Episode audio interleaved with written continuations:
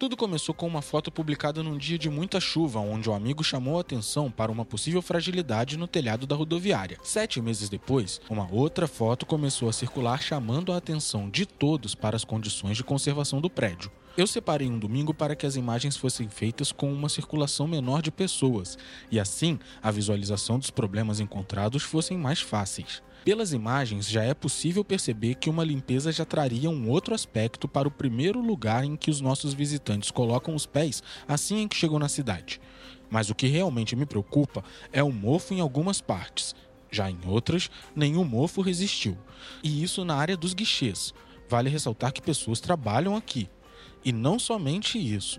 Aqui é uma das áreas da rodoviária com maior circulação de pessoas. A realidade que mais assusta é tentar entender o motivo pelo qual, mesmo com tantos sinais de problemas futuros, uma obra dessa importância para a cidade não receba uma reforma.